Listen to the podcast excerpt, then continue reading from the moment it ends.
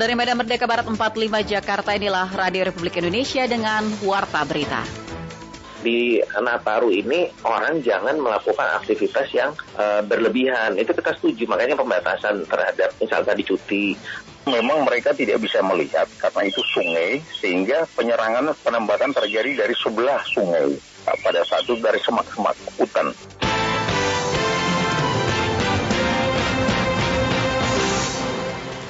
Sari Berita, Koordinator Kontras Fatia Maulidianti memenuhi panggilan penyidik di Treskrimsus Polda Metro Jaya untuk diperiksa sebagai saksi terkait pelaporan Menteri Luhut Binsar Panjaitan. Panglima TNI Jenderal TNI Andika Perkasa melakukan kunjungan ke Mabes Polri.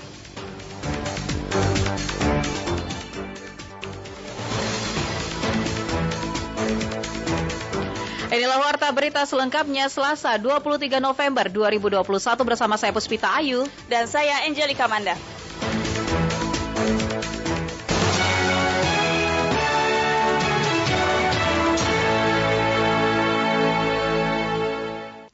Mengawali warta berita siang ini kami hadirkan sekilas berita.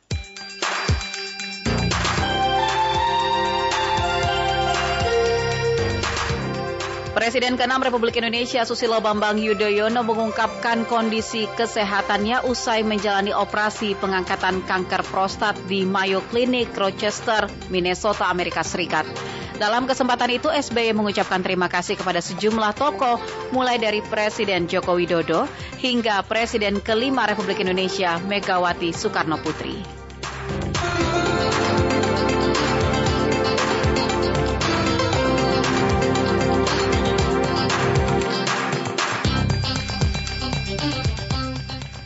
Menteri Koordinator Bidang Politik, Hukum dan Keamanan atau Menko Pol Hukam Mahfud MD dan Menteri Dalam Negeri atau Mendagri Tito Karnavian berkunjung ke Kabupaten Natuna, Kepulauan Riau pada Selasa ini. Kunjungan kerja ini dilaksanakan pada 23 hingga 24 November 2021 Sekretaris BNPP Restu Ardi Daud mengatakan Tito dan Mahfud bersama rombongan dijadwalkan akan berkunjung ke pulau-pulau kecil terluar atau PPKT saat kunjungan kerja tersebut. Di antaranya mengunjungi Pulau Laut dan Pulau Sekatung di Kabupaten Natuna. Kapal perang Amerika Serikat kembali melewati Selat Taiwan di tengah ketegangan antara Taipei dan China pada Selasa Hari ini, militer Amerika Serikat menyampaikan manuver kapal perangnya itu merupakan bagian dari kegiatan rutin. Angkatan Laut Amerika Serikat mengatakan kapal penghancur rudal USS Milius melakukan transit rutin di Selat Taiwan melewati perairan internasional yang sesuai dengan hukum internasional.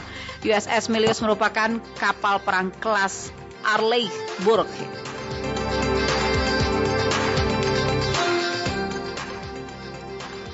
Toprak Rasgat Lioglu juara WSBK 2021 di WSBK Mandalika yang digelar di sirkuit Mandalika. Momen itu merupakan ramalan Jonathan Rea yang menjadi kenyataan. Toprak juara WSBK 2021 setelah mengoleksi 564 poin pada musim ini meskipun gagal memenangkan balapan di WSBK Mandalika. Pada race pertama, Toprak finish kedua sedangkan race 2 di posisi keempat. Sementara itu, sesi Super Bowl WSBK Mandalika dibatalkan karena cuaca buruk. Meski gagal menang, Toprak tetap dinobatkan sebagai juara WSBK 2021 setelah mengoleksi 33 poin dalam dua balapan di WSBK Mandalika.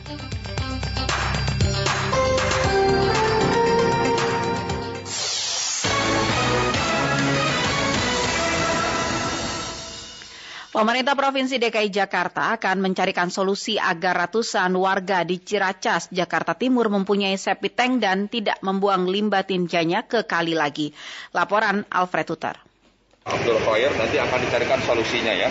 Masih ada warga yang tidak punya septic tank sehingga langsung Wakil Gubernur Jakarta Ahmad Riza Patria di Balai Kota membenarkan masih adanya ratusan warga Ciracas, Jakarta Timur yang hingga kini belum memiliki septic tank, sehingga mereka membuang limbah kotoran atau tinjanya langsung ke kali. Untuk itu ia mengaku bakal berkoordinasi dengan jajaran di tingkat kecamatan hingga kelurahan agar kemudian mencari donatur untuk pengadaan septic tank bagi ratusan warga ini. Itu sangat tidak baik ya, karena itu limbah kotor dan berpotensi menimbulkan penyakit ya. Nah nanti Pak Camat dengan jajaran Pak Lurah akan mencarikan solusi dengan mencari donatur di sekitar situ ya. Dari warga-warga yang mampu membantu warga yang tidak mampu. Saya kira itu satu yang baik ya. Sementara itu warga Ciracas Sarmili mengakui telah beberapa kali mendapat himbauan agar membuat septic tank di kediamannya. Hanya saja ia tak memiliki uang untuk membangunnya. Untuk itu ia berharap apa yang disampaikan Wagub DKI ini bukan sekedar omongan atau melakukan survei saja seperti yang sudah-sudah, tapi benar-benar dilakukan pembangunannya. Ya kelanjutannya mampir terlaksana gitu, jangan cuma ngomong sama survei aja gitu harapan saya. Diketahui data Kecamatan Ciracas Jakarta Timur mencatat masih ada sebanyak 406 keluarga di wilayahnya yang belum memiliki septic tank, sehingga pembuangan limbah kotoran dan tinja mereka langsung ke kali. Polemik PPKM level 3 yang akan diterapkan saat Nataru masih menjadi perbincangan publik. Ketua Perhimpunan Hotel dan Restoran Indonesia, Haryadi Sukamdani, mengaku setuju dengan pembatasan tersebut. Namun ia berharap aktivitas masyarakat tetap berjalan normal agar sektor ekonomi tidak memburuk. Laporan selengkapnya bersama dengan Fitratun Komaria. Situasi hari ini kita jaga aja. Seperti ini aja. Jadi uh, orang yang mau apa mau dia staycation misalnya gitu ya mm. yang kita nggak mau itu kan adanya penumpukan kan penumpukan Persis. tadi karena tadi kebijakan karena pemerintah yang akan menerapkan pemberlakuan pembatasan kegiatan masyarakat atau PPKM level 3 di seluruh wilayah Indonesia pada saat liburan Nataru masih menjadi perbincangan publik akhir-akhir ini. Publik khawatir kebijakan ini membuat sebagian sektor berdampak lagi, terutama di sektor ekonomi dan pariwisata, Mendengar kabar tersebut, Ketua Perhimpunan Hotel dan Restoran Indonesia, Haryadi Sukamdani berharap agar wacana pelaksanaan PPKM level 3 di saat Nataru tidak seketat beberapa bulan lalu. Kepada RRI, ia berharap ketentuan level 3 nanti bisa lebih ringan sehingga tidak berimbas besar terhadap sektor ekonomi di Nataru ini orang jangan melakukan aktivitas yang uh, berlebihan. Itu kita setuju. Makanya pembatasan terhadap misalnya tadi cuti, lalu juga mungkin pembatasan apa seat pesawat misalnya kayak gitu ya ke daerah-daerah tertentu. Nah itu yang kita kita mesti jadi tar, apa uh, ininya targeted gitu loh. Apa, hmm. uh, fokusnya tuh jadi tanpa harus oh kalau kembali lagi ke Agustus sama September Oktober ya. Menurut saya sih nanti impactnya okay. ke mana-mana juga ya. Secara ekonomi ya. Tapi intinya kalau ke, kembali ke PPKM jadi semuanya susah mbak gitu loh. Hmm. jadi maksudnya saya mau menjelaskan ya ke, hmm. kepada uh, Mbak Risa juga masyarakat yang kita maksudkan sebetulnya itu. Jadi uh, aktivitas yang seperti hari ini aja kita jaga gitu loh. Di samping itu, anggota Komisi 9 DPR RI Rahmat Handoyo menganggap kebijakan ini sangat penting untuk diterapkan secara nasional karena ancaman gelombang tiga yang diprediksi oleh para ahli tidak bisa dianggap remeh. Ancaman gelombang tiga yang sudah disampaikan oleh banyak pihak itu bukan main-main dan itu berada di Nataru, liburan hmm. Nataru. Dan hmm. langkah yang dibuat oleh pemerintah saya kira sudah sangat tepat ya. Pemerintah me menghentikan atau meniadakan libur panjang uh, level 3 secara nasional. Ingat, Eh, pro dan kontra harus kita hormati tetapi yang jelas harus kita sampaikan bahwa edukasi sosialisasi yang jauh jari kepada masyarakat bahwa ancamannya akan lebih berbahaya kalau tidak membuat level nasional seperti yang disampaikan oleh Bapak Presiden tadi betul sekali kalau dibuka kemudian diberi kebebasan kemudian ternyata terjadi apa namanya gelombang ketiga resikonya jauh lebih tinggi. Pada intinya kedua pihak sepakat jika tujuan pemerintah memperlakukan PPKM level 3 untuk membatasi kegiatan masyarakat yang mengundang kerumunan agar situasi pandemi di Indonesia tidak semakin buruk. Namun ketentuan pembatasan tersebut diharapkan tidak terlalu ketat.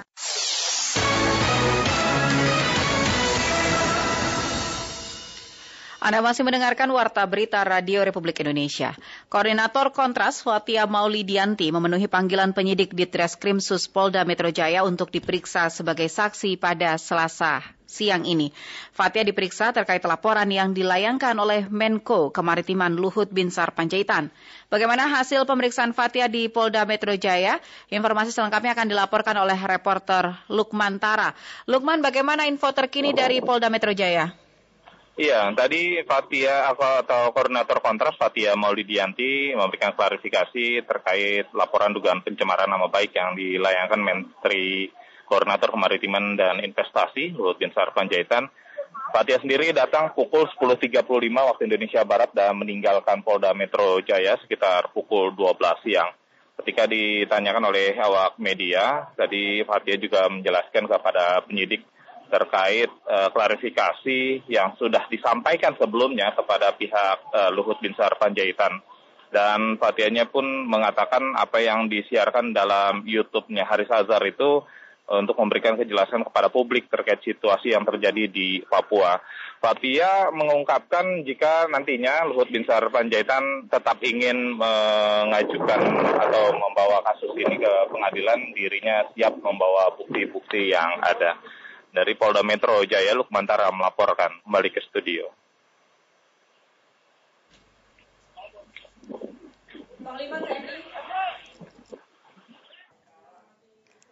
Panglima TNI siang ini mengunjungi Mabes Polri pada pukul 13 waktu Indonesia Barat. Kunjungan ini bentuk terjaganya soliditas antara TNI dan Polri. Apa nantinya yang akan dibahas Panglima TNI dengan Mabes Polri? Kita simak informasi selengkapnya bersama dengan Immanuel Christian. Tian.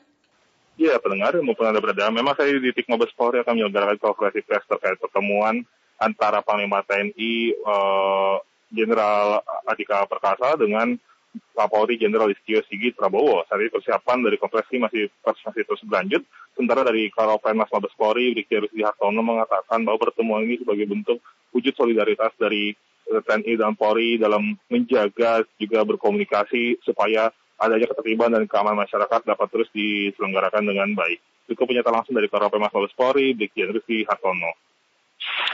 Rencana pada siang hari ini, Bapak Panglima akan ke Mabes Polri dalam rangka bersilaturahmi dengan Bapak Kapolri. Tentunya kehadiran beliau ke Mabes Polri dalam rangka memperkokoh, memperkuat soliditas dan sinergisitas antara TNI dan Polri.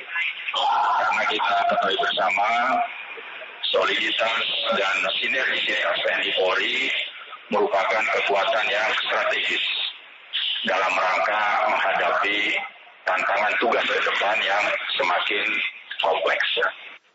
Saudara pendengar perlu diketahui bahwa memang situasi saat ini masih uh, berlangsung dengan uh, normal. Banyak pengamanan yang berada di sekitar gedung Tamu Mabes Polri sebagai titik konferensi pers yang akan berlangsung antara uh, kedua pimpinan dari satuan tugas tersebut.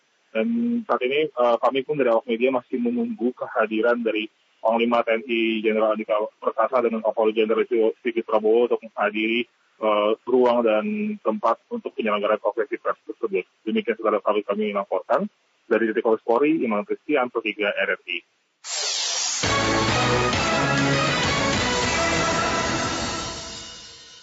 Sementara Ya, sementara itu pendengar pasca PPKM level 1 penjual kopi Arabica di Pasar Keramat Jati mengalami penurunan peminat.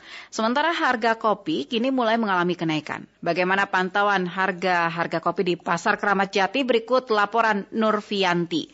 Yanti. Baik, terima kasih. Saat ini saya sudah berada di Pasar Jaya Keramat Jati, Jakarta Timur. Wangi dari khas kopi memang menenangkan, namun pasca PPKM level 1 ternyata tidak memberikan banyak dampak bagi penjual kopi saat ini, di mana para penjual mengaku penjual ko penjualan kopi mereka masih terasa sepi peminat dan saat ini saya sedang bersama Bapak Muhammad Sinulingga, salah satu penjual kopi di pasar ini. Ya, selamat siang Bapak Sinulingga. Ya. Pak, apa aja nih kopi yang Bapak jual di sini, Pak? Kopi Gayo, Toraja, kopi Medan. Oke. Harga-harganya berapa aja? Oh, kopi Gayo ada 250, ada 300. Baik. Kopi Toraja ada 240, 250. Untuk peminat pembeli kopinya sendiri seperti apa, Pak, di sini? Oh, itu yang candu-candu kopi aja peminatnya. Eh, banyak kah atau sepi pas ya, PPKM? Sepi, pas di kantornya orang nggak boleh ke pasar. Nggak boleh ke pasar. Sampai saat ini masih sepi, Bapak? Masih sepi, masih, masih sepi. diawasin. Masih diawasin ya, Pak? Ya. Jadi belum bebas untuk... Belum. Baik. Masih harus pakai pakai protokol kesehatan. Baik. Oke, terima kasih Bapak ya. Lingga. Selamat ya. Baik, begitulah keadaan dari peminat kopi di pasar Kramat Jati ini. Keluhan dari Bapak Muhammad Sinulingga yang merasa sepi peminat namun harga dari kopi kian hari semakin meninggi. Demikian laporan saya langsung dari Pasar Jaya Kramat Jati, Nurfianti Pro 3 RRI melaporkan.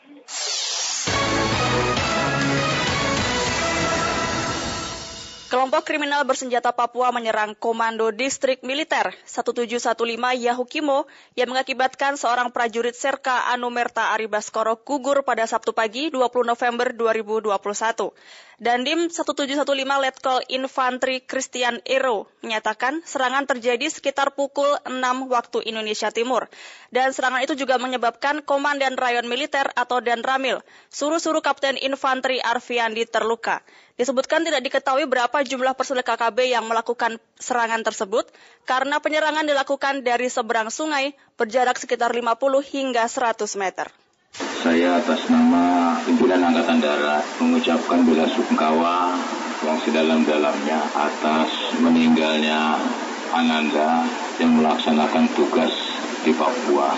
Demikian pernyataan Kepala Staf Angkatan Darat Jenderal TNI Dudung Abdurrahman dalam prosesi pemakaman Serka Anumerta Ari Baskoro di Kendal, Jawa Tengah. Aksi penyerangan kelompok kriminal bersenjata atau KKB di Yahukimo, Papua mengakibatkan seorang prajurit Serka Anumerta Ari Baskoro gugur pada Sabtu pagi 20 November 2021. Dandim 1715, Letkol Infantri Christian Iro menyatakan dalam dialog Indonesia Menyata Pagi, serangan tersebut terjadi pada pukul 6 waktu Indonesia Timur, dan serangan itu juga menyebabkan Komandan Rayon Militer atau Dan Ramil Suru-Suru, Kapten Infantri Arfiandi mengalami luka.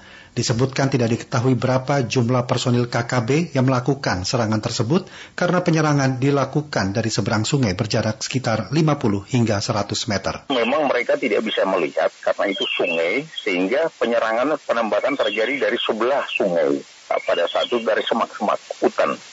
Sehingga mereka tidak lihat pasti tapi yang jelas mereka nembak kena dan Ramil. Kemudian kena lagi salah satu anggota yang gugur yaitu saudara Ari Baskoro almarhum. Kurang lebih 50-100 meter. Sementara itu kakak korban, Adi Baskoro mengatakan, kabar duka ia terima pada Sabtu siang dan diceritakan komunikasi dengan adiknya terakhir kali dilakukan pada tanggal 14 November 2021 lalu. Dalam komunikasi tersebut disampaikan bahwa sang adik berencana mengunjungi keluarga di Kendal seusai bertugas di Yahukimo, Papua. Saya terakhir komunikasi dengan Ari itu tanggal 14 November. Waktu itu dia pengen ngomong, ngobrol dengan anak-anak. Hmm. Terus terakhir dia juga nyampaikan bahwa mungkin besok saya akan kembali ke Suru-Suru. Mungkin nanti di sana sinyalnya susah, terus kemungkinan Desember juga akan kembali ke Aceh, lalu mungkin akan libur dan pulang ke Kendal. Sepanjang bulan November hingga hari Jumat 19 November 2021, tercatat dua insiden baku tembak antara Satgas TNI Polri dengan kelompok kriminal bersenjata atau KKB di Kabupaten Intan Jaya, Papua. Insiden pertama terjadi pada Jumat 5 November 2021.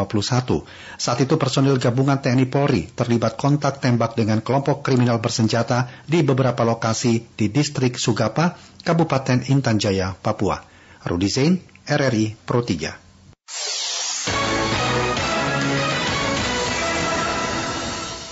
Selanjutnya kita beralih ke kabar dari dunia olahraga. Indonesia memastikan satu tiket perempat final sejak Dini, turnamen bulu tangkis Indonesia Open 2021 di Bali International Convention Center and Westin Resort Nusa Dua Badung, Bali hari ini. Hasil itu didapat setelah ganda putri unggulan kedua Gracia Poli Apriani Rahayu keluar keringat menang hari ini. Dan selanjutnya peraih emas Olimpiade Tokyo Gracia Apriani akan menghadapi pasangan Fitriani Yulia pada hari Rabu besok. Gracia saat jumpa media via virtual di Bali mengatakan dirinya bersama Apriani hanya ingin fokus di setiap pertandingan Indonesia Open, siapa pun lawan mereka. Jadi kami berdua itu memang harus mengatur mood sendiri-sendiri, tapi juga tidak lupa untuk selain mengatur mood diri sendiri supaya nggak bosan, nggak capek, nggak terlalu banyak pikiran. Nah itu kita juga harus menjaga mood partner juga satu sama lain. Uh, bagaimana untuk bisa menjaga motivasi dan komunikasi yang baik di lapangan dan yang paling penting di luar lapangan sih Mbak, Mas. Jadi uh, itu yang jadi challenge buat uh, pemain ganda. Jadi itu uh, saya rasa ya mungkin Apri bisa lanjutkan apa yang dirasakan juga. Seperti diketahui, partai perempat final Indonesia Open akan diselenggarakan pada hari Kamis, tanggal 25 November 2021. Sementara itu, hingga berita ini diturunkan, tuan rumah Indonesia telah meloloskan beberapa sektor ke babak kedua atau 16 besar, yaitu ganda campuran Adnan Maulana, Michelle Christine Bandaso, yang mengalahkan Tom Gihalik Delpin Delru 21-17, 21-17 dan tunggal putra Cesar Hiren Rustavito mengalahkan Sitikom Tamasin dari Thailand 21-12, 15-21 dan 21-16.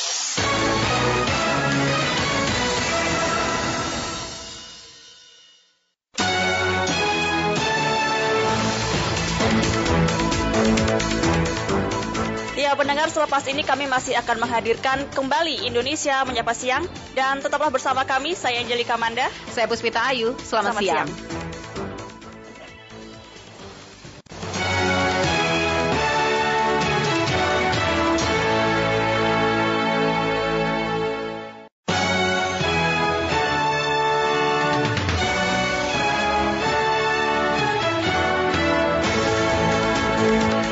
Dari Medan Merdeka Barat 4 dan 5 Jakarta, inilah Radio Republik Indonesia dengan Warta Berita. Kepada Direksi Pertamina, saya mengharapkan fasilitas umum seperti ini harusnya gratis. Karena kan sudah dapat dari jualan bensin. Jadi masyarakat mestinya ya mendapatkan fasilitas tambahan. Selagi kita masih diberikan kesehatan, itu udah jauh lebih baik lah dibanding hal-hal yang tidak kita harapkan terjadi gitu. Jadi yang paling penting memang pertama recovery terus yang kedua fokusnya ya dari penerapan permainan strategi itu tinggal diomongin sama pelatih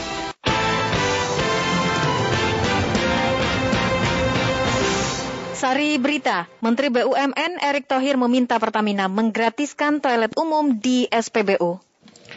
Tim tuan rumah Indonesia berhasil melaju ke babak 16 besar Indonesia Open 2021. Inilah warta berita selengkapnya Selasa 23 November 2021 bersama saya Siti Ana dan saya Arif Pribadi.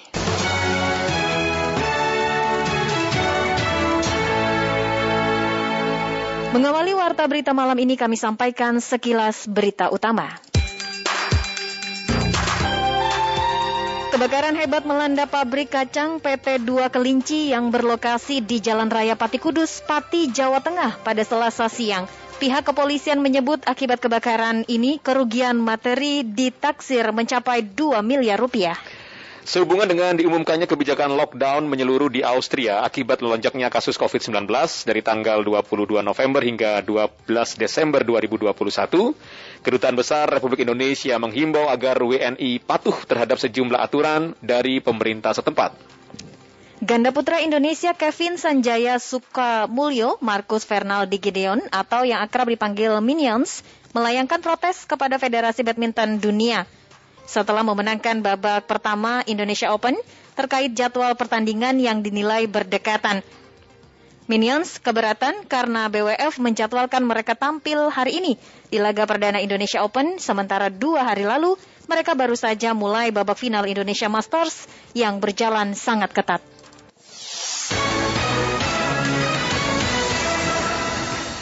Dua tersangka kasus mafia tanah yang menyeret artis Nirina Zubir, satu di antaranya kini berada di Polda Metro Jaya untuk dilakukan pemeriksaan. Kedua tersangka tersebut merupakan notaris yang mengurus pengalian sertifikat tanah almarhumah Ibu Nirina. Informasinya disampaikan Fitra Maria. Memang Farida ini uh, katanya bermasalah ya Pak dari lama begitu. Polisi betul, juga punya catatan kasusnya begitu Pak. Betul sekali. Jadi kami juga Sementara... Kedua tersangka dalam kasus mafia tanah dengan korban Nirina Zubir dan keluarga akhirnya berhasil diamankan pihak kepolisian.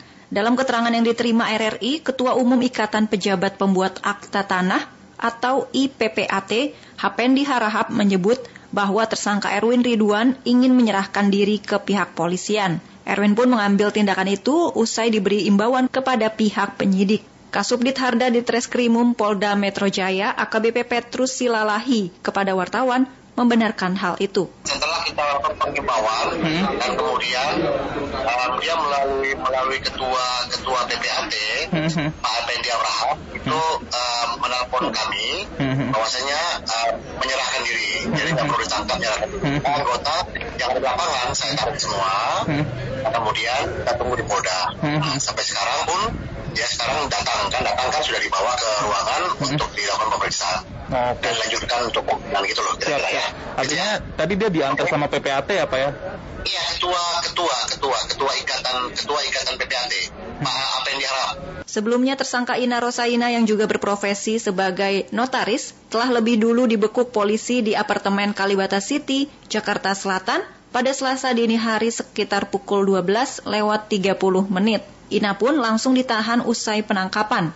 Di sisi lain, dalam wawancara bersama Pro 3 RRI, Sekretaris Umum Pengurus Pusat Ikatan Notaris Indonesia, Tri Firdaus Akbar Syah, sangat menyayangkan kejadian ini dilakukan oleh sejumlah notaris yang dianggap tidak amanah. Menurut pernyataan Firdaus, tersangka notaris Farida memang memiliki track record buruk dalam perjalanannya sebagai notaris. Ya. Memang Farida ini uh... katanya bermasalah ya Pak dari lama begitu. Polisi Betul. juga punya catatan kasusnya begitu, Pak? Betul sekali. Jadi kami juga overall secara garis besar kita bisa lihat, secara global kita bisa lihat bahwa perilaku-perilaku yang dilakukan oleh para notaris ini semestinya seyogyanya sesuai dengan aturan-aturan yang ada. Jangan lari dari dari aturan-aturan yang ada, jangan juga gampang tergoda dengan iming-iming honor yang besar. Yeah. Tak lupa Firdaus juga mengingatkan kepada para notaris untuk lebih teliti dalam pemeriksaan akta sertifikat tanah yang diajukan. Hal itu karena berdasarkan penuturan Firdaus, tidak sedikit juga notaris yang tertipu oleh klien mereka. Dalam kasus mafia tanah ini, keluarga Nirina dirugikan hingga 17 miliar rupiah. Polisi telah menetapkan lima tersangka dalam kasus ini, yaitu Riri Kasmita sebagai mantan asisten keluarga Nirina, Endrianto selaku suami Riri, serta Faridah, Ina Rosiana, dan Erwin Ridwan yang berprofesi sebagai notaris PPAT. Dari Jakarta, Fitra Maria Pro 3, RRI. Pendengar Kementerian Hukum dan Hak Asasi Manusia resmi meluncurkan aplikasi Pusat Data Nasional Kekayaan Intelektual Komunal dengan tujuan untuk melindungi nilai-nilai kebudayaan Indonesia pada Selasa 23 November hari ini. Hadirnya aplikasi ini pun diharapkan pemerintah daerah secara aktif menginput berbagai data kekayaan intelektual yang ada di wilayahnya. Berikut laporan Retno Mandasari selengkapnya. Selasa 23 November, Kementerian Hukum dan HAM resmi meluncurkan aplikasi Pusat Data Nasional Kekayaan Intelektual Komunal atau PDN KIA. Peluncurannya dilakukan langsung oleh Wakil Menteri Hukum dan HAM, Edi Hiraj, di salah satu hotel di Bilangan, Jakarta Pusat. Wamenkumham menerangkan terdapat dua hal yang menjadi latar belakang penting yang melakukan perlindungan kekayaan intelektual. Satu, kepada mereka atau kepada orang atau kepada setiap individu atau kepada setiap warga negara harus diberikan haknya. Dan yang kedua, hak yang dia peroleh dari negara itu tentunya memiliki dampak ekonomi yang akan menguntungkan bagi kehidupan. Dalam konferensi pers, PLT Dirjen Kekayaan Intelektual Razilu mengatakan, aplikasi pusat data merupakan pengembangan dari Permenkumham nomor 13 tahun 2017 mengenai data kekayaan intelektual komunal. Ditambahkannya, terdapat empat hal yang menjadi fokus perlindungan kekayaan intelektual secara intensif melalui pusat data. Pertama, ekspresi budaya tradisional, kemudian pengetahuan tradisional, sumber daya genetik, dan yang terakhir adalah potensi indikasi geografis. Operasional aplikasi pusat data melibatkan kementerian lembaga terkait dengan dukungan aktif pemerintah daerah terkait penginputan data kekayaan intelektual di wilayahnya. Teman-teman di kantor wilayah kemudian melakukan koordinasi dengan Pemda setempat supaya masing-masing Pemda berupaya secara proaktif untuk mereka memasukkan uh, menginput data di aplikasi ini. Data yang akan tersaji pada aplikasi pusat data di antaranya warisan budaya tak benda yang sebelumnya berada pada Kementerian Pendidikan, Kebudayaan, Riset, dan Teknologi, kemudian data terkait fasilitas informasi biodiversity yang terdapat di Lembaga Ilmu Pengetahuan Indonesia, serta sistem informasi obat, bahan alam yang berada di Badan Pengawas Obat dan Makanan. Sementara jumlah inventarisasi kekayaan intelektual komunal yang tercatat saat ini di Ditjen Kekayaan Intelektual berjumlah lebih dari 1.600 surat pencatatan catatan. Dua, satu.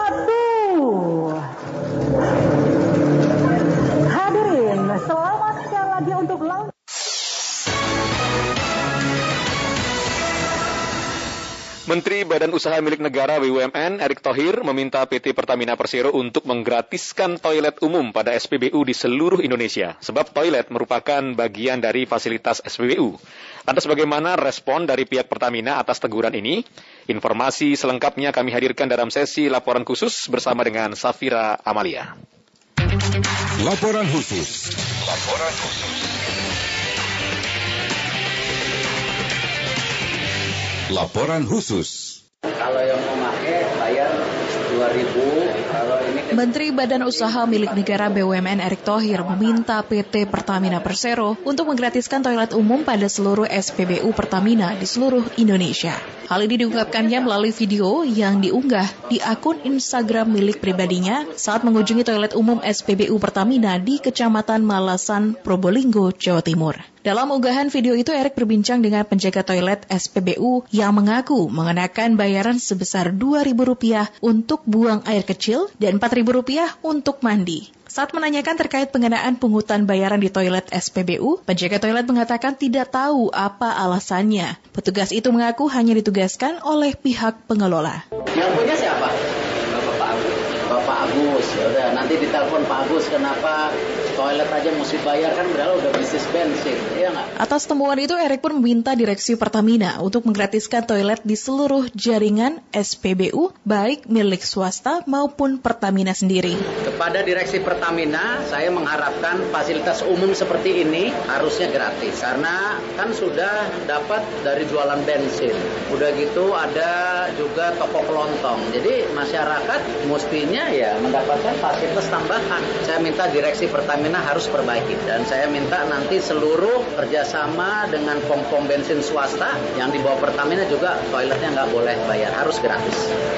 Merespon hal ini, Korporat Sekretaris Subholding Commercial and Trading Pertamina, Irto Ginting, saat dikonfirmasi Pro 3 RRI mengatakan pihaknya telah memberikan arahan kepada SPBU, baik milik Pertamina maupun swasta, untuk menggratiskan layanan toilet. Pihaknya juga mengingatkan para pemilik SPBU untuk meningkatkan layanan masyarakat. Tidak hanya layanan BBM, namun juga memperhatikan kebersihan dan kenyamanan toilet. Langsung ada instruksi nggak sih Pak untuk SPBU, untuk menggratiskan semua toilet gitu Pak? Eh, yang kami arahkan adalah untuk peningkatan pelayanan ke masyarakat. Memang Mhm. salah satunya adalah eh, menggratiskan toilet ya. Mhm. Memang SPBU itu kan ada yang milik Pertamina, juga yang milik swasta gitu ya. Mhm. Jadi kita himbau semua lah SPBU untuk meningkatkan layanan. Kalau misalnya ke depan nih Pak, masih ditemukan ada toilet yang saya memungut biaya untuk mereka yang menggunakan fasilitas, itu gimana Pak? Kami coba nanti akan ingatkan kembali pemilik SPBU-nya kembali tadi agar memberikan layanan terbaik Mhm. kepada masyarakat gitu ya. Kalau sukarela untuk bayar petugas gitu Pak misalnya? Kalau sukarela itu kan kembali ke orangnya Mbak ya. ya kita harapkan saya masyarakat merasa nyaman hadir di SPBU Pertamina. Sementara itu, pengamat kebijakan publik Universitas Trisakti Trubus Rahadiansyah menilai, digratiskan atau tidak, fasilitas pada SPBU termasuk toilet menjadi tanggung jawab seluruh pihak, baik dari pengelola, petugas, begitu pula masyarakat yang menggunakan. Jadi artinya Pertamina hak dan kewajibannya apa, ya kan? Kemudian dari sini nanti kalau diserahkan pada pengelola, pengelolanya hak dan kewajiban apa? Nah masyarakat juga begitu, hak dan kewajibannya apa gitu. Nah, di situ kan harus jelas. Kalau misalnya gratis, karena kalau gratis berarti jangan seenak aja kan kan banyak juga orang yang jadi jorok karena menaruh macam-macam di toilet itu sampai nggak karu-karuan kan. Sebelumnya isu viral pungutan liar di toilet SPBU Pertamina menjadi pembicaraan netizen di media sosial baru-baru ini. Pasalnya masyarakat diresahkan dengan pungutan saat menggunakan toilet SPBU dengan besaran mulai dari Rp2.000 hingga Rp4.000. Atas permasalahan ini, Menteri BUMN Erick Thohir meminta pihak terkait untuk memperbaiki layanan fasilitas toilet di SPBU SPBU Pertamina. Sementara pengenaan tarif toilet dinilai masyarakat sebagai pungli dan tidak bersifat sukarela. Dari Jakarta, Safira Malia, Pro 3, RRI. Lalu setujukah Anda jika toilet dalam SPBU milik Pertamina harus berbayar atau digratiskan saja? Berikut tanggapan masyarakat. Nah, saya Warno dari Depok. Saya tidak setuju karena SPBU itu kan sudah dapat untung dari penjualan bensin. Kenapa masyarakat harus bayar? Sedangkan kan toilet fasilitas umum yang harus bisa dipakai untuk semua orang dan ya istilahnya gratis lah kan sudah fasilitas umum. Saya Rani dari Jakarta. Saya sih tujuh ya kalau toilet itu bayar. Ya lagi juga bayar cuma 2000 kan nggak seberapa untuk abangnya juga yang udah bersih-bersih tanda terima kasih kita lah. Dia udah menjaga kebersihan toilet sampai kita bisa nyaman memakainya.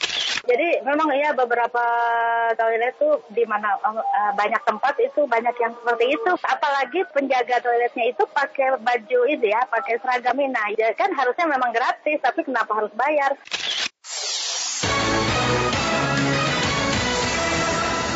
Pendengar permintaan Menteri BUMN Erick Thohir agar Pertamina menggratiskan fasilitas toilet umum di SPBU direspon oleh pengelola SPBU. Bagaimana pantauan di SPBU Jayakarta, Jakarta Pusat? Kita simak laporan langsung reporter Aditya Prabowo. Aditya. Baik pendengar RRI, di mana Menteri BUMN Erick Thohir merasa gerah dengan adanya toilet berbayar di SPBU di Indonesia. Erick Thohir juga mengatakan layanan fasilitas toilet seharusnya tidak berbayar alias gratis. Pernyataan Erick Thohir itu merespon ramainya perbincangan masyarakat beberapa waktu terakhir tentang pungutan sebesar 2.000 di toilet SPBU. Sementara itu dari pantauan RRI di SPBU yang ada di Sawah Besar, Jakarta Pusat sudah menyatakan bahwa toilet gratis dan tidak dipungut biaya. Baik pendengar RRI, saat ini saya bersama Bapak Didi, salah satu petugas toilet di SPBU tersebut. Selamat malam Bapak Didi. Selamat malam. Oke Pak, uh, hari ini masih ada pelanggan yang masukin ke uang kotak nggak sih Pak? Yang masukin maksudnya? Bayar uh, apa Bayar gitu. Ada, tapi nggak dipinta. Oke, apakah selama ini pelanggan mesti bayar atau gimana Pak? Tidak, okay. tapi setiap orang yang masuk, hmm. kadang keluar dia ngasih, hmm. saya terima. Hmm. Dan kalau dia keluar tanpa memberi imbalan atau istilah bayar, hmm. saya nggak pinta. Uangnya itu digunakan untuk apa sih Pak? Kalau digunakan bayar? untuk ya fasilitas, untuk membeli buat kebersihan, pewangi, hmm. ya sisanya buat makan. Okay uh, tugas Bapak di sini hanya menjaga toiletnya atau gimana? Hanya menjaga toilet, membersihkan toilet. Emang hmm. saya agak pernah pergi karena kalau pergi hmm. istilah toiletnya terkotor. Ah, okay. Apalagi kalau ada audit, hmm. nah kotor. Okay. Kalau gitu kan orang masuk bersih, enak. Hmm. Ya gitu kadang-kadang orang yang masuk toilet pemakai ya. Hmm keluar kadang-kadang kotor. Ada yang mau pakai yang lain kan dia gak mau. Kalau ada yang nunggu, Pak, tolong bersihin dulu, oh, gitu. Okay. Nah, kan di toilet tersebutnya masih ada kotak nih, Pak ya? Iya. Apakah besok masih ditaruh di situ atau gimana, Pak? Atau disimpan saja atau memang kotak itu berada di situ saja atau gimana? Di situ saja, gak apa-apa kalau menurut saya mah. Kalau ada yang mau ngisi ya silakan. kalau enggak ya silakan aja, gak okay. lewat juga gak apa-apa. Ya. Saya tugasnya hanya membersihkan. Berarti selama ini memang toilet di SPBU Sawah Besar ini emang gratis ya Pak?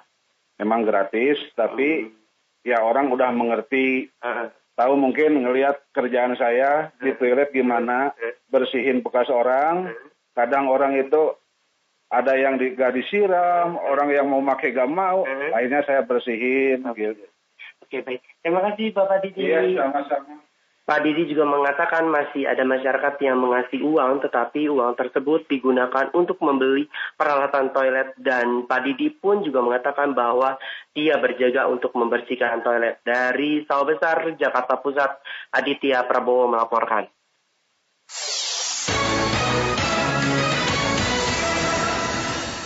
Terima kasih Anda masih mendengarkan Warta Berita Produksi Radio Republik Indonesia.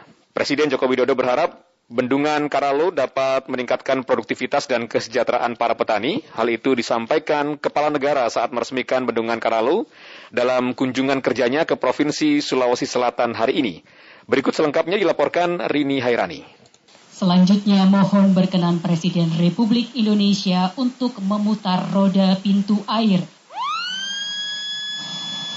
Pemutaran roda pintu air menjadi penanda diresmikannya Bendungan Karalue di Kabupaten Goa, Sulawesi Selatan oleh Presiden Joko Widodo pada Selasa 23 November 2021. Kepala negara mengatakan meski berada di Kabupaten Goa, Bendungan Karalue nantinya akan memberikan manfaat untuk mengairi 7.000 hektar lahan pertanian yang ada di Kabupaten Jeneponto. Ia berharap melalui manfaat tersebut, Bendungan Karalue dapat meningkatkan produktivitas serta kesejahteraan para petani dan dapat mengurangi banjir di Kabupaten Jeneponto hingga 49 persen. Adanya Bendungan Karalue ini, petani yang sebelumnya dulu hanya panen padi sekali, palawija sekali, nanti insya Allah bisa dua kali panen padi dan sekali palawija, sehingga bisa meningkatkan pendapatan, income, kesejahteraan bagi para petani. Para petani menyampaikan apresiasi serta harapannya usai bendungan Karalue diresmikan. Seperti yang disampaikan Nurham, ia berharap dengan adanya bendungan ini, maka masyarakat khususnya di Kabupaten Jereponto tidak akan lagi kekurangan air. Terus terang bahwa selama ini kan kita di khususnya di Jeneponto kekurangan air irigasi. Nah setelah terjadinya bendungan ini maka kami dari masyarakat Jenempol itu sangat berbangga bahwa sudah bisa berkecupukan air, bisa berlebihan air dengan adanya bendungan ini. Sangat terima kasih banyak atas kehadirannya bendungan ini. Yang kedua bagaimana supaya jaringan-jaringan irigasi, termasuk mulai dari jaringan irigasi primer, sekunder, tersier supaya bisa ada peningkatan atau perbaikan, bahkan penambahan jaringan irigasi, supaya air yang mengalir bisa tercukupi dengan baik. Bendungan yang menghabiskan anggaran sekitar 1,27 triliun rupiah tersebut memiliki kapasitas tampung 40,50 juta meter kubik dan luas genangan 145 hektar. Bendungan Karolui juga diharapkan dapat memberikan manfaat lain bagi masyarakat sekitar, mulai dari pembangkit listrik tenaga air sebesar 4,5 megawatt, air baku 440 liter per detiknya, hingga pariwisata. Pendengar Kepala Staf Kepresidenan Muldoko mengatakan dengan momentum presidensi G20 dan semboyan Recover Together, Recover Stronger, Indonesia bertekad mengajak dunia untuk bersama bangkit lebih kuat dengan fokus pada kerjasama untuk pemulihan dan pembangunan yang berkelanjutan.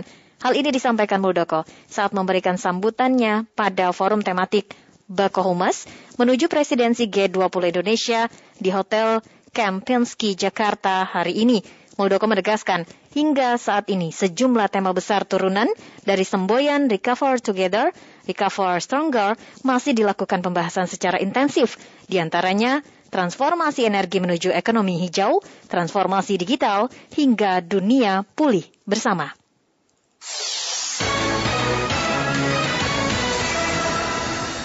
Produksi padi rojo lele di desa Demak Ijo, Karangnongko, Kabupaten Klaten bisa tembus kurang lebih 10 ton per hektar gaba kering panen. Hal itu terungkap dalam kegiatan panen padi rojo lele yang dilakukan oleh Bupati Klaten Sri Mulyani di hamparan tanaman padi Demak Ijo.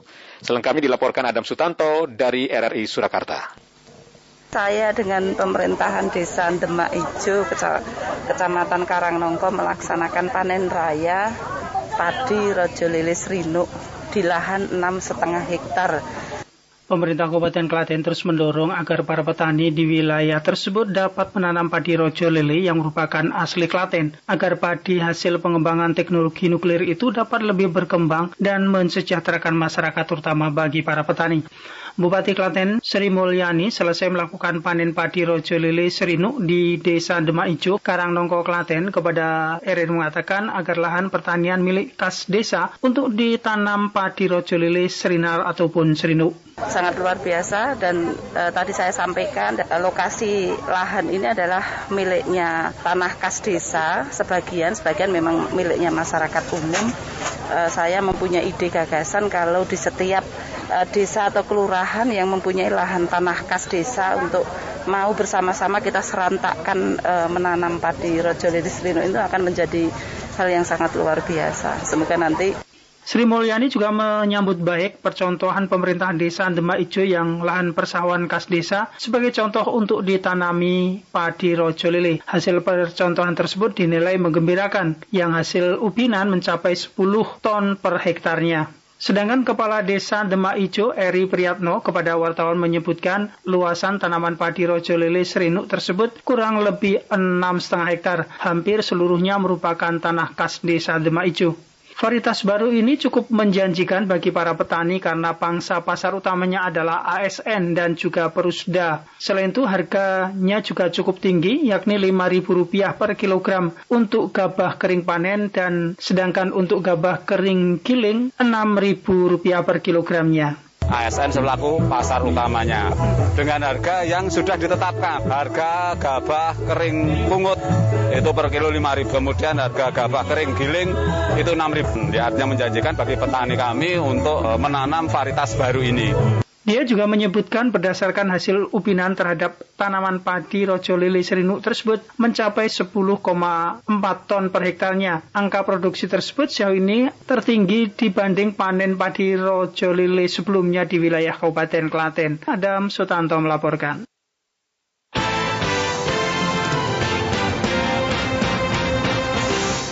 Beralih ke berita olahraga pendengar, hari pertama Indonesia Open 2021 yang digelar di Nusa Dua Bali, tuan rumah berhasil meloloskan lima wakilnya ke babak 16 besar.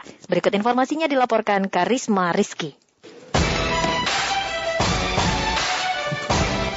Pasangan ganda putra nomor satu dunia, Marcus Fernaldi Gideon, Kevin Sanjaya Sukamulyo, amankan tempat di babak 16 besar Indonesia Open 2021 usai mengalahkan Keiichiro Matsui, Yoshinori Takeuchi 12-21, 21-18, 21-15 di Bali International Convention Center Nusa Dua, Bali tadi siang. Sebelumnya di sektor tunggal putri, Gregoria Mariska Tunjung juga berhasil melangkah ke 16 besar usai menang straight game atas Panda Ketetong, wakil Thailand 21-16, 21-15. Usai pertandingan, Gregoria mengungkapkan bahwa dirinya berusaha bermain dengan tenang hari ini dan bertekad untuk menampilkan yang terbaik. Pertandingan tadi puji Tuhan bisa uh, jadi set awal bisa lebih tenang, terus juga mungkin lebih bisa mengontrol emosi sih mas, terus juga di set kedua uh, sebisa mungkin saya mempertahankan apa yang saya lakukan di set pertama. Uh, pengennya sih dapat hasil yang terbaik di sini di Open untuk target pribadi sih pengen uh, semaksimal mungkin dalam setiap match dan juga semoga bisa uh, hasil yang baik. Kalau sebelum pertandingan nggak begitu sih, cuma kalau lagi di lapangan sebisa mungkin lebih belajar ngobrol sama diri sendiri gitu. Hingga berita ini diturunkan, Indonesia telah meloloskan lima wakilnya ke babak 16 besar di antaranya, ganda putra Markus Fernaldi Gideon, Kevin Sanjaya Sukambuyo, ganda campuran Adnan Maulana Michelle Christine Bandaso, ganda putri Fevriana Dwi Puji, Amalia Cahya Pratiwi, Cesar Hiren Rustapito dari tunggal putra, dan tunggal putri Gregoria Mariska Tunjung akan menghadapi di babak 32 besar besok. Tunggal putra unggulan 6, Jonathan Christie, akan melawan wakil Malaysia Liu Darren. Jojo menyampaikan pentingnya fokus dan recovery dalam menghadapi pertandingan yang padat di Indonesian Badminton Festival? Uh, pastinya fokus dari recovery-nya dulu karena beberapa pertandingan yang lalu kan cukup padat juga jadwalnya. Jadi itu yang paling penting karena ya selagi kita masih diberikan apa ya kesehatan itu udah jauh lebih baik lah dibanding uh, apa hal-hal yang tidak kita harapkan terjadi gitu. Jadi yang paling penting memang pertama recovery terus yang kedua fokusnya ya dari penerapan permainan strategi itu tinggal diomongin sama pelatih. Sementara itu, ganda campuran, Jahariah Josiah Nosumanti, Ediana Julia Marbella masih berjuang untuk mendapatkan tempat di 16 besar Indonesia Open 2021 lawan unggulan kelima asal Malaysia, Chan Peng Son, Gong Liu Ying, malam ini di Bali International Convention Center, Nusa Dua, Bali. Dari Jakarta, Karisma Rizky, Pro 3 RRI.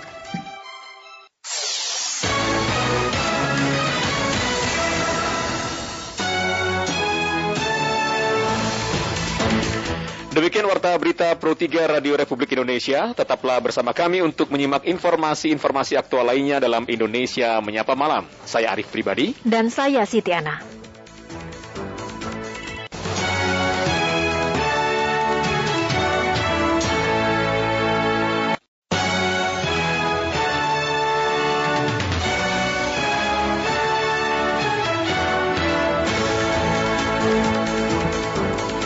Selamat pagi pendengar dari lantai 7 Medan Merdeka Barat, Padan 5 Jakarta. Inilah Radio Republik Indonesia dengan Warta Berita Pagi.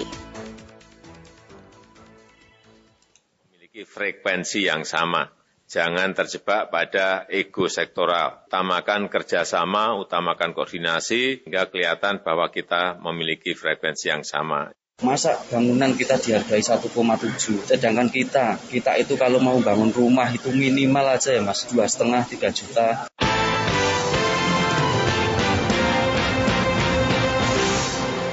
Sari berita, Presiden Joko Widodo meminta menteri tidak terjebak ego sektoral dalam menangani pandemi COVID-19.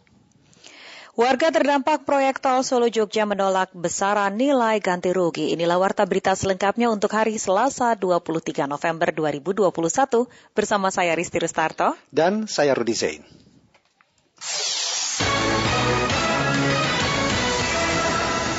Pendengar mengawali warta berita pagi ini kami hadirkan sekilas berita.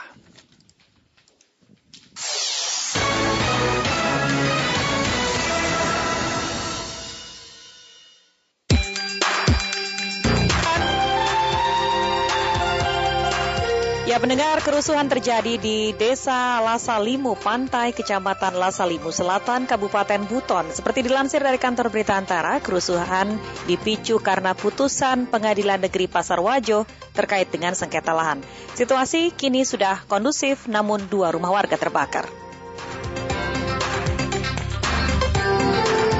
Pemerintah menyebut lima kabupaten kota di Pulau Lombok, Nusa Tenggara Barat masih level 1 PPKM usai menggelar World Superbike di sirkuit Mandalika 19 hingga 21 November 2021.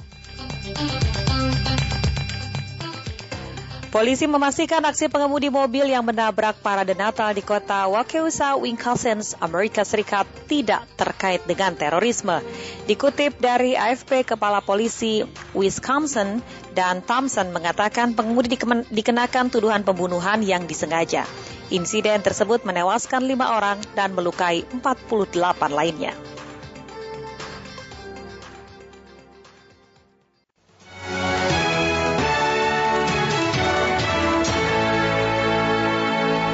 Presiden Joko Widodo meminta para menterinya satu frekuensi dalam mengantisipasi lonjakan kasus selama liburan Natal dan Tahun Baru nanti. Kepala negara ingin para menteri bekerja sama dan membuang ego sektoral. Berikut Pradipta Rahadi menyampaikan informasi selengkapnya.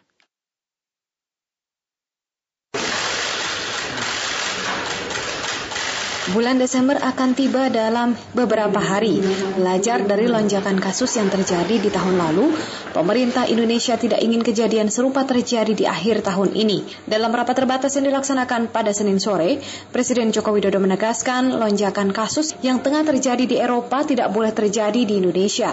Karenanya kepala negara menginstruksikan kepada seluruh kementerian untuk bekerja pada frekuensi yang sama dengan membuang ego sektoral dalam menghadapi ancaman lonjakan COVID-19 pada saat libur Natal dan Tahun Baru mendatang.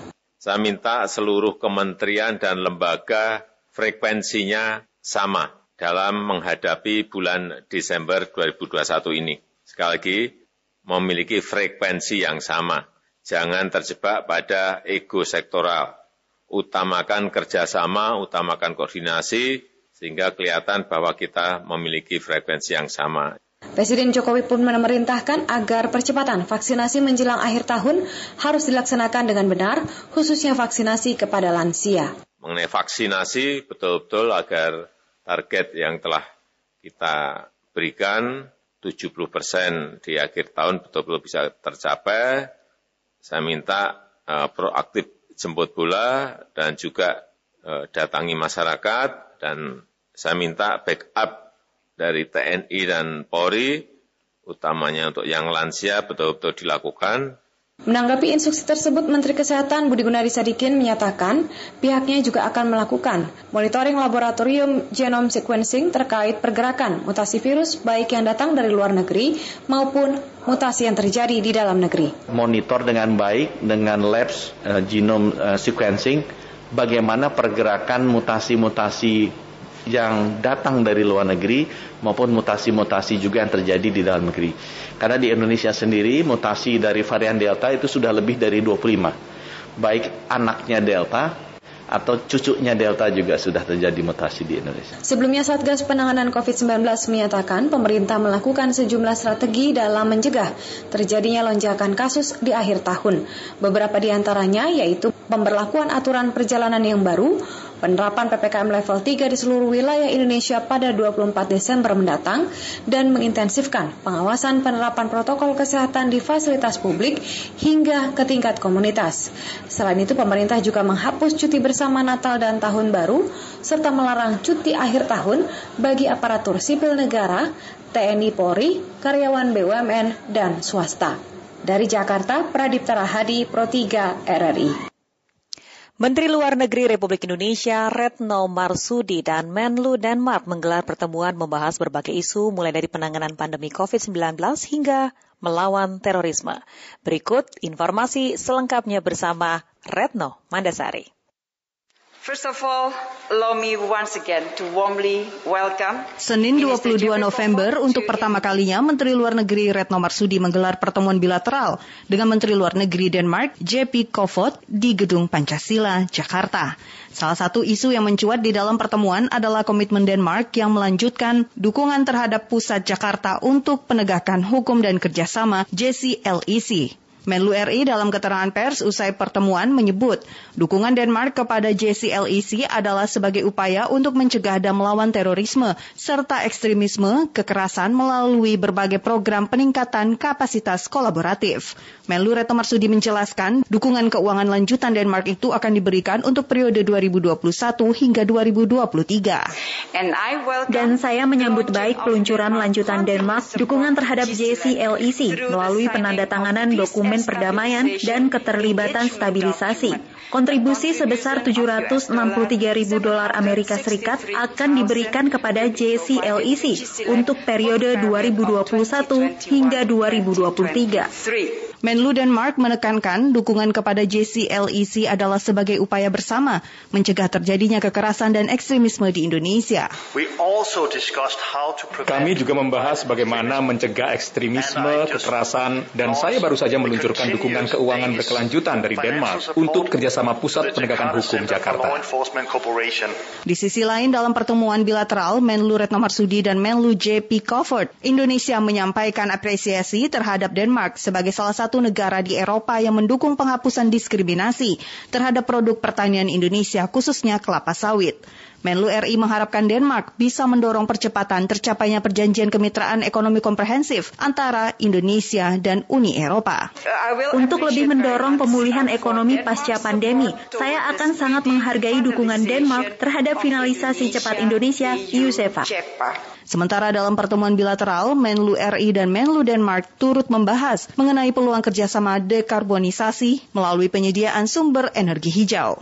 Selain berbagi pandangan terhadap situasi global, kedua Menlu juga menandatangani rencana aksi Indonesia Denmark mengenai kemitraan strategis berkelanjutan untuk masa depan periode 2021-2024 dan nota kesepahaman pembiayaan proyek infrastruktur. So Dari Jakarta, Retno Mandasari Pro 3 RRI.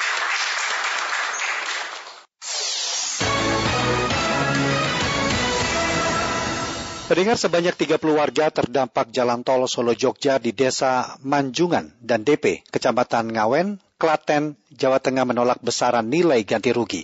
Mereka melayangkan gugatan ke Pengadilan Negeri Kelas 1A Klaten dan berikut kami hadirkan laporan Adam Sutanto.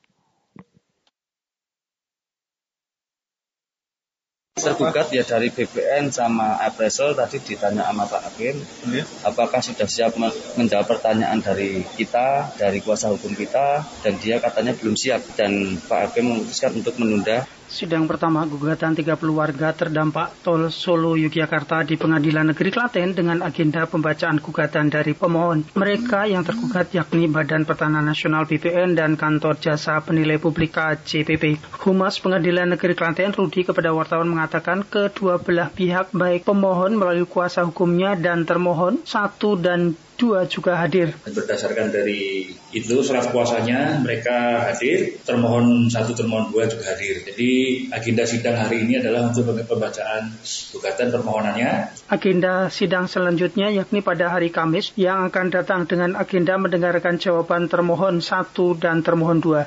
Sebanyak 30 warga terdampak proyek nasional Jalan Tol Solo Yogyakarta itu berasal dari dua desa masing-masing Desa Manjungan dan Desa PP di Kecamatan Ngawen, Kabupaten Klaten. Salah seorang warga Aryo mengaku sidang selanjutnya pada hari Kamis yang akan datang karena pihak tergugat belum siap memberikan jawaban saat itu. Ia juga menyebut materi gugatan adalah tentang nilai ganti rugi yang dinilai belum sesuai. Kalau dari pihak tergugat sudah siap mungkin tadi udah langsung.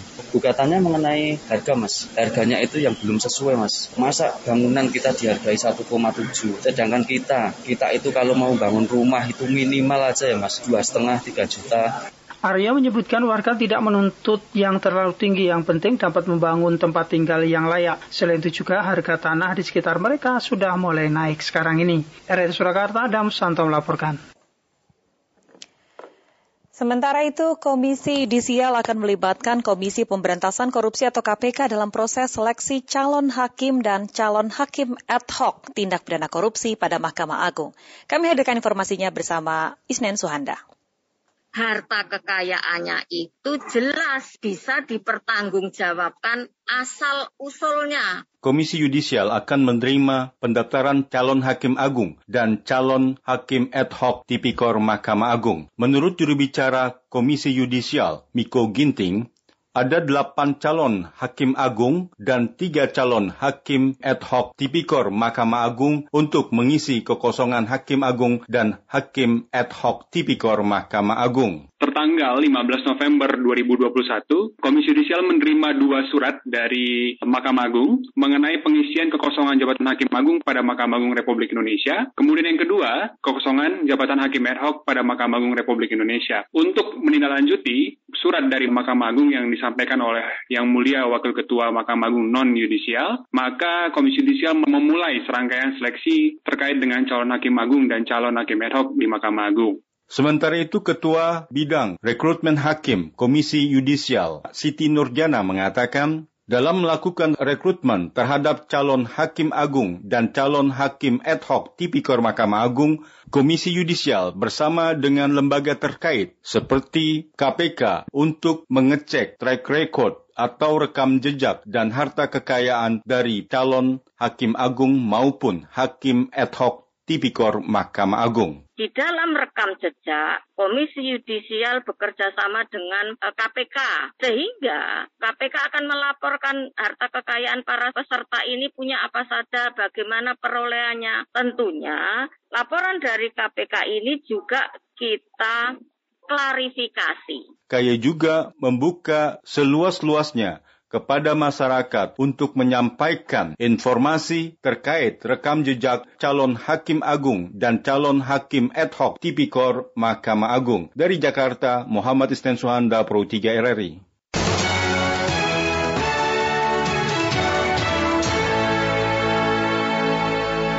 Anda masih mendengarkan Radio Republik Indonesia.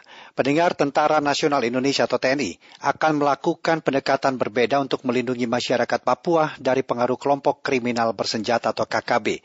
Upaya ini menyikapi berbagai kekerasan yang dilakukan KKB, termasuk gugurnya Serka Anumerta Aribaskoro usai diserang KKB. Laporan khusus Pro 3 RRI pagi ini dengan tema Duka Aribaskoro, Duka Kita Bersama. Berikut laporan Niar Abdul Itiloli.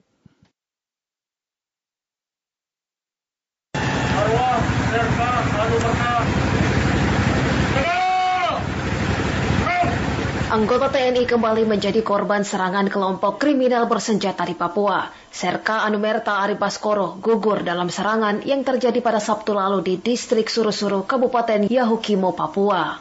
Kakak Serka Anumerta Aribaskoro, Adi Nugroho, kepada media menyebut informasi pertama mengenai tewasnya sang adik ia dapatkan pada Sabtu lalu. Sabtu malam. Sabtu malam ya. Saya dari teman waktu itu, malah dari teman bukan bukan dari kodim. Cuman waktu itu memang tidak ngabari 100 secara spesifik. Secara spesifik dari kodim setengah empat itu sama perwakilan dari Kuramil. Sempat ditawari oleh pihak TNI untuk memakamkan adiknya di Taman Makam Pahlawan. Tawaran ini kemudian ditolak oleh keluarga. Menurut Adi, pihak keluarga menginginkan Serka Anumerta Aripaskoro dimakamkan di pemakaman keluarga. Di pemakaman keluarga. Kalau punya keluarga kan itu kan di, bisa dimakamkan di makam pahlawan. Ya. Nah, kenapa memilih dimakamkan di makam keluarga? Ya karena di makam pahlawan juga jauh. Kan. Kepala Staf TNI Angkatan Darat Jenderal TNI Dudung Abdurrahman usai pemakaman menyebut, saat ini memang masih ada kelompok bersenjata yang mencoba mengganggu keamanan di wilayah Papua. Meski demikian menurut Dudung, sebagian besar masyarakat Papua berada dalam kondisi yang kondusif. Kondisi saat ini ya memang ada masih ada kelompok-kelompok KKB, kelompok teroris yang masih mencoba mengganggu keamanan di sana. Tapi sebagian besar masyarakat Papua kondusif di sana. Inilah situasi yang terakhir di sana. Untuk perburuan dari pelaku sendiri? Oh itu langsung kita lakukan pengejaran. Sampai sekarang masih proses. Ya. Terkait langkah berikutnya, menurut Kasat, pihaknya akan berusaha maksimal mengantisipasi segala ancaman yang akan datang terkait keberadaan kelompok bersenjata di Papua. Ya langkah ke depan ya tetap kita antisipasi gerakan-gerakan mereka sehingga uh, yang nantinya tidak begitu meluas.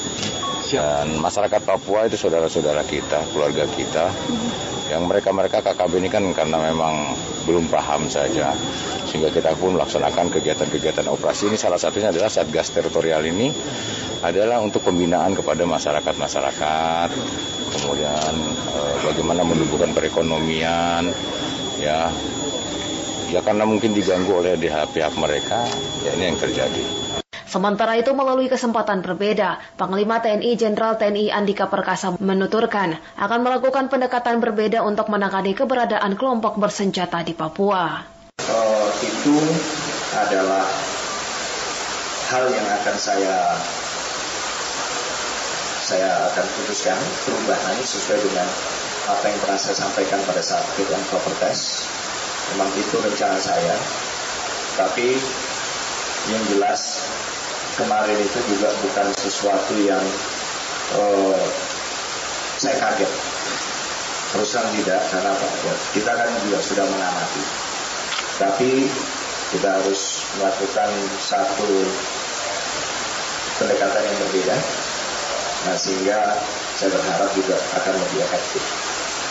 Itu aja. Sementara, karena saya juga akan orientasi di satuan internal termasuk penanganan penanganan-penanganan operasi di seluruh Indonesia. Serka Numerta Aribaskoro diserang oleh KKB dalam persiapannya untuk melakukan perbekalan pada Sabtu lalu. Selain Serka Numerta Aribaskoro, pada kejadian ini juga terdapat korban luka yaitu Komandan Rayon Militer dan Ramil Suru-Suru Yahukimo, Kapten Infanteri Arfiandi, yang saat ini masih berada dalam perawatan. Dari Jakarta, Nia Abdul Loli, Pro 3 RRI. Ungkapan duka cita dan dukungan masyarakat untuk TNI dalam menumpas kelompok kriminal bersenjata berikut ini. Nama saya Aprianto dari Kramat Jati, Jakarta Timur.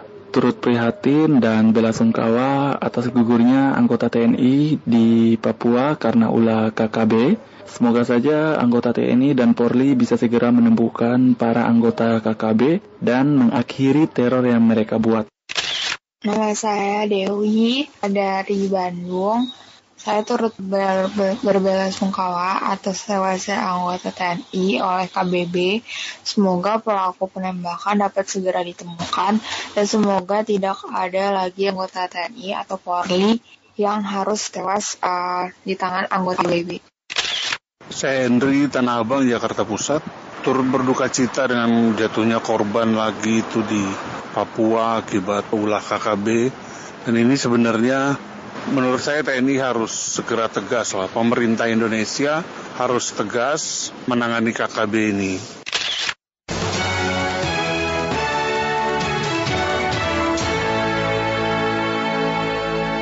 Pendengar komentar pagi ini menyoroti gugurnya Serka Anumerta Aribaskoro yang ditembak kelompok kriminal bersenjata atau KKB di Papua. Sampai kapankah KKB menghentikan terornya? Akankah KKB hilang dari tanah Papua? Berikut kami hadirkan komentar Pro 3, naskah dan dibacakan oleh redaktur senior Agus Rusmin Nuryadin berikut ini.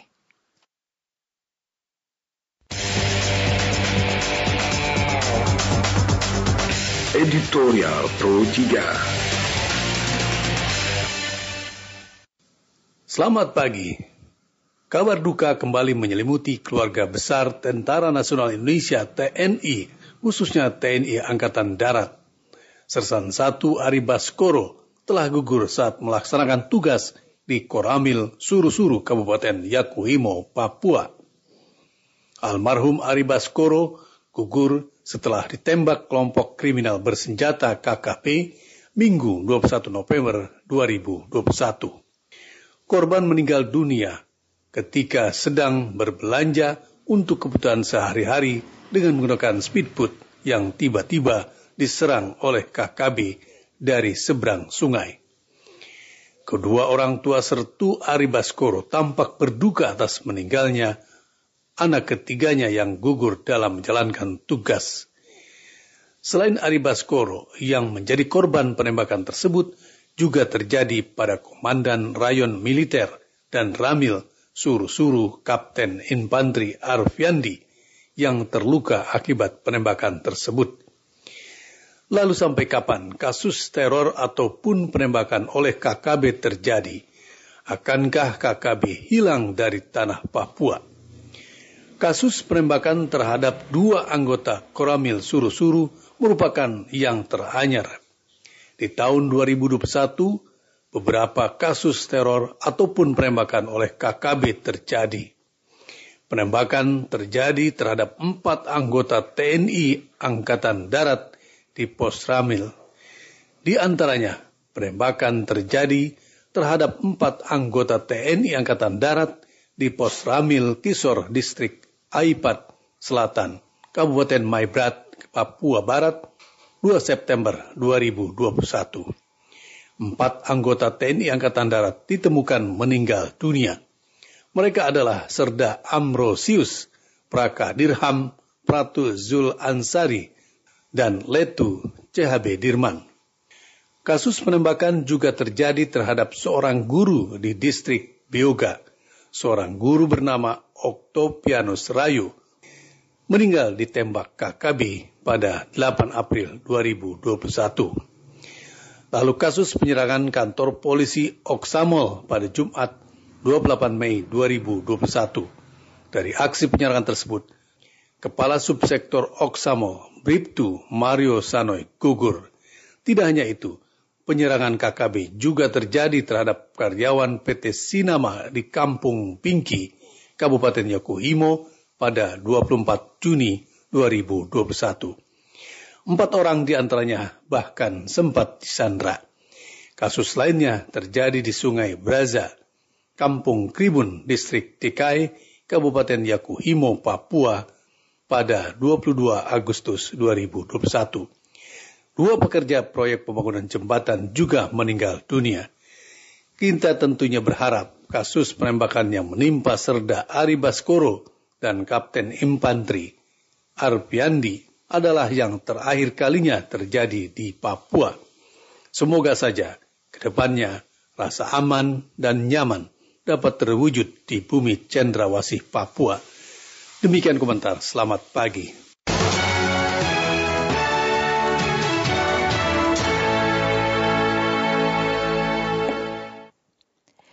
Program Diploma 2 atau D2 jalur cepat akan mulai dibuka pada tahun depan, seperti yang diliput oleh reporter Rini Herani, Dirjen Pendidikan Vokasi Wikan Sekaryanto menjelaskan. Program D2 jalur cepat akan di dapatkan dari mahasiswa yang menempuh pendidikan di pendidikan tinggi vokasi dalam waktu tiga semester atau satu setengah tahun project based learning dirancang bersama, macam-macam. Berarti itu di tahun ajaran baru nanti ya? Ya. Program Diploma 2 atau D2 jalur cepat fast track akan mulai dibuka pada tahun ajaran 2022-2023 mendatang. Pada program ini, siswa lulusan sekolah menengah kejuruan atau SMK yang telah lulus seleksi program D2 jalur cepat akan mulai menjalani pendidikan D2 di pendidikan tinggi vokasi negeri maupun swasta. Direktur Jenderal Pendidikan Vokasi Kementerian Pendidikan, Kebudayaan, Riset, dan Teknologi Wika Sakarinto pada saat membuka bimbingan teknis dan penyelenggaraan program Diploma 2 jalur cepat bekerjasama dengan SMK dan industri di Bekasi. Senin 22 November 2021 mengatakan mahasiswa memiliki kesempatan untuk memperoleh pembelajaran di luar perguruan tinggi yang dapat diakui sebagai capaian kredit. Menurut Wikan, dalam program D2 jalur cepat ini, mahasiswa dapat menempuh pendidikan di pendidikan tinggi vokasi dalam waktu 3 semester atau satu setengah tahun dengan total beban kredit minimum sebesar 72 SKS. SMK D2 Fast Track itu menggunakan RPL. Kalau nggak nggak RPL, maka SMK D2 nggak ada fast tracknya. Mata pelajaran apa di SMK nanti kita akan hitung dikuantifikasi setara dengan 8 SKS di perguruan tinggi. Maka fast track itu kan harusnya 4 semester jadi 3 semester namanya aja fast track atau jalur cepat. Maka harus menggunakan RPL ini. Ya, penerimaannya nanti atau ajaran baru di 2022 ya. Agustus nanti start kuliah perdananya Agustus. Sebelumnya Mendikbudristek Nadim Anwar Makarim berharap program ini akan menjadi jawaban kebutuhan dunia industri terhadap tenaga kerja yang berkualitas serta siap pakai di masa mendatang. Sehingga pada saat dia lulus SMK udah selaras dan dia dapat bonus satu semester. Pada saat dia masuk program D2, dia bisa dapat satu semester gratis. Jadi lebih efisien buat dia kelulusannya lebih cepat. Pada program ini, Kemendikbudristek memberikan bantuan pendanaan bagi perguruan tinggi penyelenggara pendidikan vokasi yang akan menyelenggarakan program D2 jalur cepat melalui skema pendanaan dana kompetitif kampus vokasi. Calon mahasiswa dapat menyetarakan sertifikasi kompetensi atau keahlian yang dimiliki sejak duduk di bangku SMK sebagai kredit perkuliahan melalui mekanisme rekognisi pembelajaran lampau atau RPL. Seperti diketahui RPL merupakan proses pengakuan atas capaian pembelajaran seseorang yang dicapai sebelumnya, baik melalui pendidikan formal, non-formal, informal, maupun pelatihan terkait dengan pekerjaan. Adapun program D2 jalur cepat ini menggunakan RPL tipe A2 yang memungkinkan pembelajaran atau pengalaman masa lampau yang dapat diakui berasal dari pendidikan non-formal, informal, atau pengalaman kerja.